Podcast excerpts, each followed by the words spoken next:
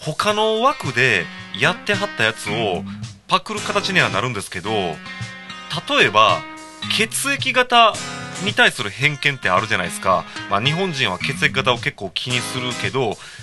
科学的根拠はないとかいう話ありますけどいやそんなことないんですよね。僕血液型による偏りというかこれはもう実体験ですよ。実体験でその傾向っていうのがもう顕著にあるんでだからまあいつかまたその僕の血液型の偏見を喋ろうと思うんですけど今日はですね47都道府県の県民性についての僕独自の偏見を喋ろうと思うんですけど多分これ1回で終わらないと思うんですよね。終わるかもしれないですけど1回で終わらないかもしれないんで分けてやろうと思うんですけどとりあえずじゃあまあ東日本というか北日本から喋っていきましょうかね。まずは北海道。北海道の人に対する僕の偏見ですけど北海道の人はインドアでオタクな人多いですよね。まあ、北海道ってスキーとかする人多いんちゃうんって思うかもしれませんけど、まあ、それは本当にスポーツが好きな人だけであって、まあ、やっぱり寒いんで、インドア派の人が多いらしいんですけど、まあ、その北海道でゲーム会社多いですし、まあ、ゲームじゃなくても、まあ、プラモとか、ね、好きな人多いですけど、とか、あとカードゲームとか、好きな人多いですけど、まあ、よく言えばミニ四駆が好きなんですけどミニ四駆が好きな人も北海道多いですし、まあ、北海道の人とは、まあ、結構そういうオタク話で盛り上がること盛り上がること、まあ、僕やったらゲームとかミニ四駆の話で盛り上がること多いですね、えー、続いて青森ですけど青森僕あ北海道もそうですけど北海道も青森もなんか赤ちゃんの頃に行ったことあるらしいですけど、まあ、行ったことなくてですね、まあ、青森の知り合いは一応いるんですけど青森の人ってみんな恋愛体質ですよね。これ僕の偏見ですけど僕の知ってる青森人みんな恋愛体質なんですよね。で昔の青森は寒いし雪がいっぱいやしすることなかったからまあその恋愛恋愛というかそのちょめちょめばっかりしてたらしいんですけどどうなんでしょうね。青森は恋愛体質、え続いて秋田ですけど、えー、秋田県の方聞いてらっしゃったら聞いてらっしゃったら大変申し訳ないんですけど僕秋田の人苦手なんですよ。苦手な都道府県ワースト3の第3位なんですけど秋田県の人って表裏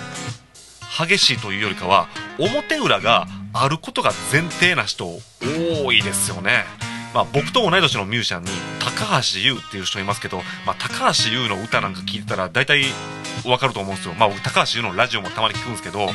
あの人も表裏激しいですよね。なんかその表向きというかその上っ面さえ綺麗にしておいたらいいやろみたいな考え方の人じゃないですか。高橋優さんとか。でも秋田県のミュージシャンで僕、まあ、知り合い何人かいるんですけど全員そうなんですよ。もう表裏が激しすぎて裏では何考えてるのか分からへんっていう人が多くてだけど表向きの体裁はめっちゃ綺麗な人間多いんで秋田県は3番目に僕は苦手な県ですね。続いて岩手県ですけど岩手県僕行ったことも知り合いも一切ないんですよね、まあ、岩手といったら僕プロ野球好きなんで、まあ、大谷翔平菊池雄星佐々木朗希に佐々木麟太郎っていうね、まあ、野球の名選手が多いというイメージぐらいしかないですね。で次宮城県ですけど実は僕宮城県もちろん行ったことも知り合いもないんですけど単純に僕今カンペを見ながら喋ってるんですけどカンペで宮城だけを唯一忘れてたんですよ。あれ？いくら数えても46個しかない。あれ？忘れて忘れてる都道府県どこやと思って探したら宮城を忘れてましたね。ってぐらい僕宮城県には全く縁がないんで分かりません。山形もそうなんですよ僕。山形も行ったこともなければ知り合いもいないんで全くちょっと偏見はないですね何も。続いて福島県ですけど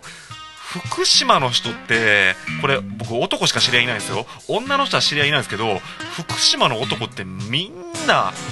推しに弱いっすよね。推しに弱いというか要するにもうこっちが強烈にうわーって打ったらもう全部入っていってしまうような推しに弱い人が多いという印象でしょうかね。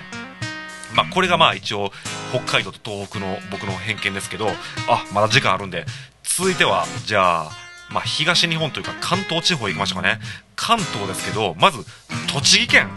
もう栃木県はですね、この10分も横井とか、まあ以前やってた喋る横井聞いてくれてる人もそうですけど、なぜかしら、栃木県の人、僕の収録トークとかライブ配信聞いてくれる人が多いんで、勝手に僕は栃木の人はネット好きやという偏見を持ってますけど、他にもまあ、栃木といったらまあ、江川卓さん栃木でしたっけ？群馬でしたっけ？あの人群馬ですかね。まあなんか一途な人が多いなっていうイメージですかね。続いて茨城県ですけど茨城はまあ僕滋賀の友達が筑波大に通ったんでそこに、まあ、遊びに行かせてもらったことあるんですけど、まあ、僕は茨城県イコール筑波大学というイメージしかなくて、まあ、筑波大といったらやっぱり落合陽一さんですけど まあ筑波の人は勉強が得意な人ばっかなんかなっていうそういうド偏見ですねド偏見を持ってますえー、で、まあ、さっきちょっと、江川卓さん、群馬でしたっけ？まあ、群馬なんですけど、群馬僕、知り合いいないんでわかんないですね。まあ、とりあえず、田舎というイメージしか ないです。大変申し訳ございません。えー、埼玉県も僕、知り合いいないんですよね。行ったことはあるんですよ。行ったことあるんですけど、まあ、埼玉県は、まあ、メディアで言われたように、言われてるように、ある意味で、本当の意味で凡人で、本当の意味で東京人みたいな、そんな感じなんでしょうかね。ちょっとイメージなんでわかんないですけど。千葉もそうなんですよ。千葉も僕行ったことも、知り合いはまあいますね。いるんですけど、まあ、第二東京なんでしょうかね。埼玉と一緒で。全く印象ないですね。で、肝心の東京ですけど、東京って本当に薄っぺらい人多いですよね。まあ、東京ってあの、田舎者の集まりって言いますけど、まあ、生まれも育ちも、なんならお父さんもおじいちゃんも東京って人なら、いざ知らず、東京って本当に薄っぺらいというか、その、僕、お笑いセンス、まあ、ないのは皆さんご存知だと思うんですけど、お笑いセンスのない僕ですらが、東京の人なんてもう簡単に笑かせるというか、もう簡単に笑ってくれるんで、というかまあ、まあ、ミーハなんでしょうね、東京の人って。で、神奈川。神奈川はね、あの、まあ、これまあ逆に知り合いが多いんで、多いからちょっと言いづらいんですけど、まあだから、神奈川は僕、仲いい人いるんですけど、仲いい人は全然何も問題ないですけど、仲悪い人は徹底的に性格悪いという印象しか持ってないですね、神奈川は。なんかその、神奈川独特の標準語あるじゃないですか。なんか、なんて言ったらいいかわからない。あ、神奈川県人やなって分かるような標準語あるじゃないですか。あれがすごい苦手ですし、なんか、神奈川の人ちょっと苦手ですね。たださっき言ってたそのワースト3には入ってないんですけど、だってあの仲いい友人もいるんで。山梨。山梨も僕行ったことなければ、知り合いもいないんで特に印象ないんですけど、まああの、巨人の堀内恒夫さんとか、まあ阪神でも活躍した久慈照義さんというイメージしかないですね。ちょっと山梨もあまり印象ないですね。あ、じゃあまだ時間あるんで、じゃあ今日はもう東日本編ということにしましょうかね。続いてちょっと北陸、北陸、北信越、あ、北陸信越に行こうと思うんですけど、新潟も僕行ったこともなければ知り合いもないんで全くわからないですね。ある意味新潟は僕にとって未開の地ですね。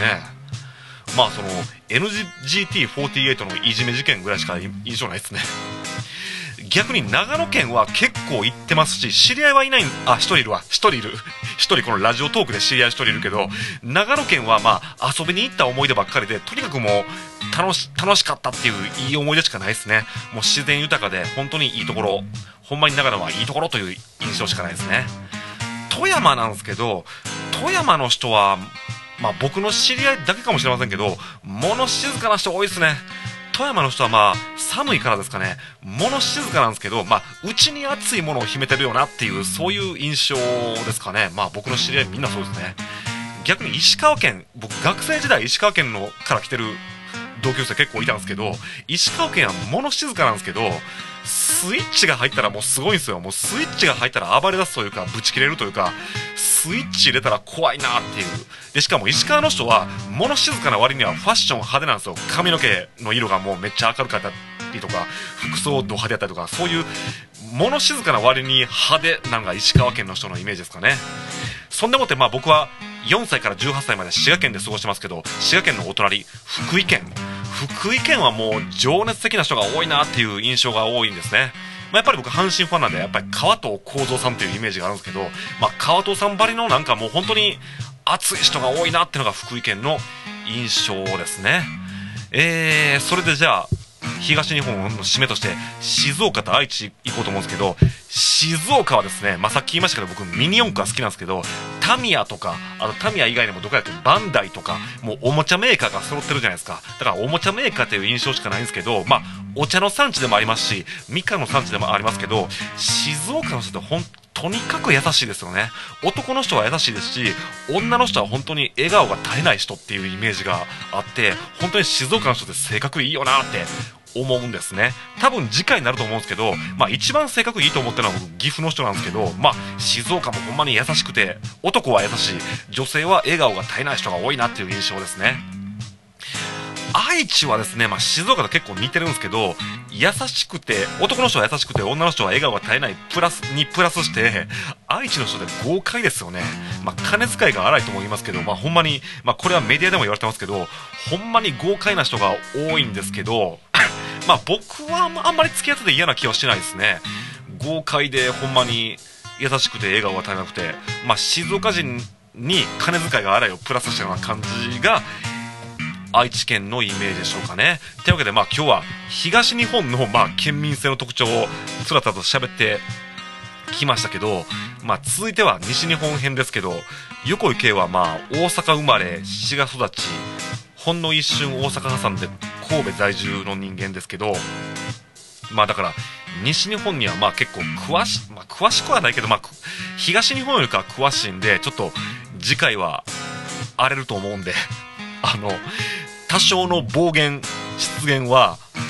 ご容赦いただきながら、次回もぜひお楽しみください。そんなわけで、今日は横井系の東日本の、まあ、都道府県に対する偏見を喋ってみました。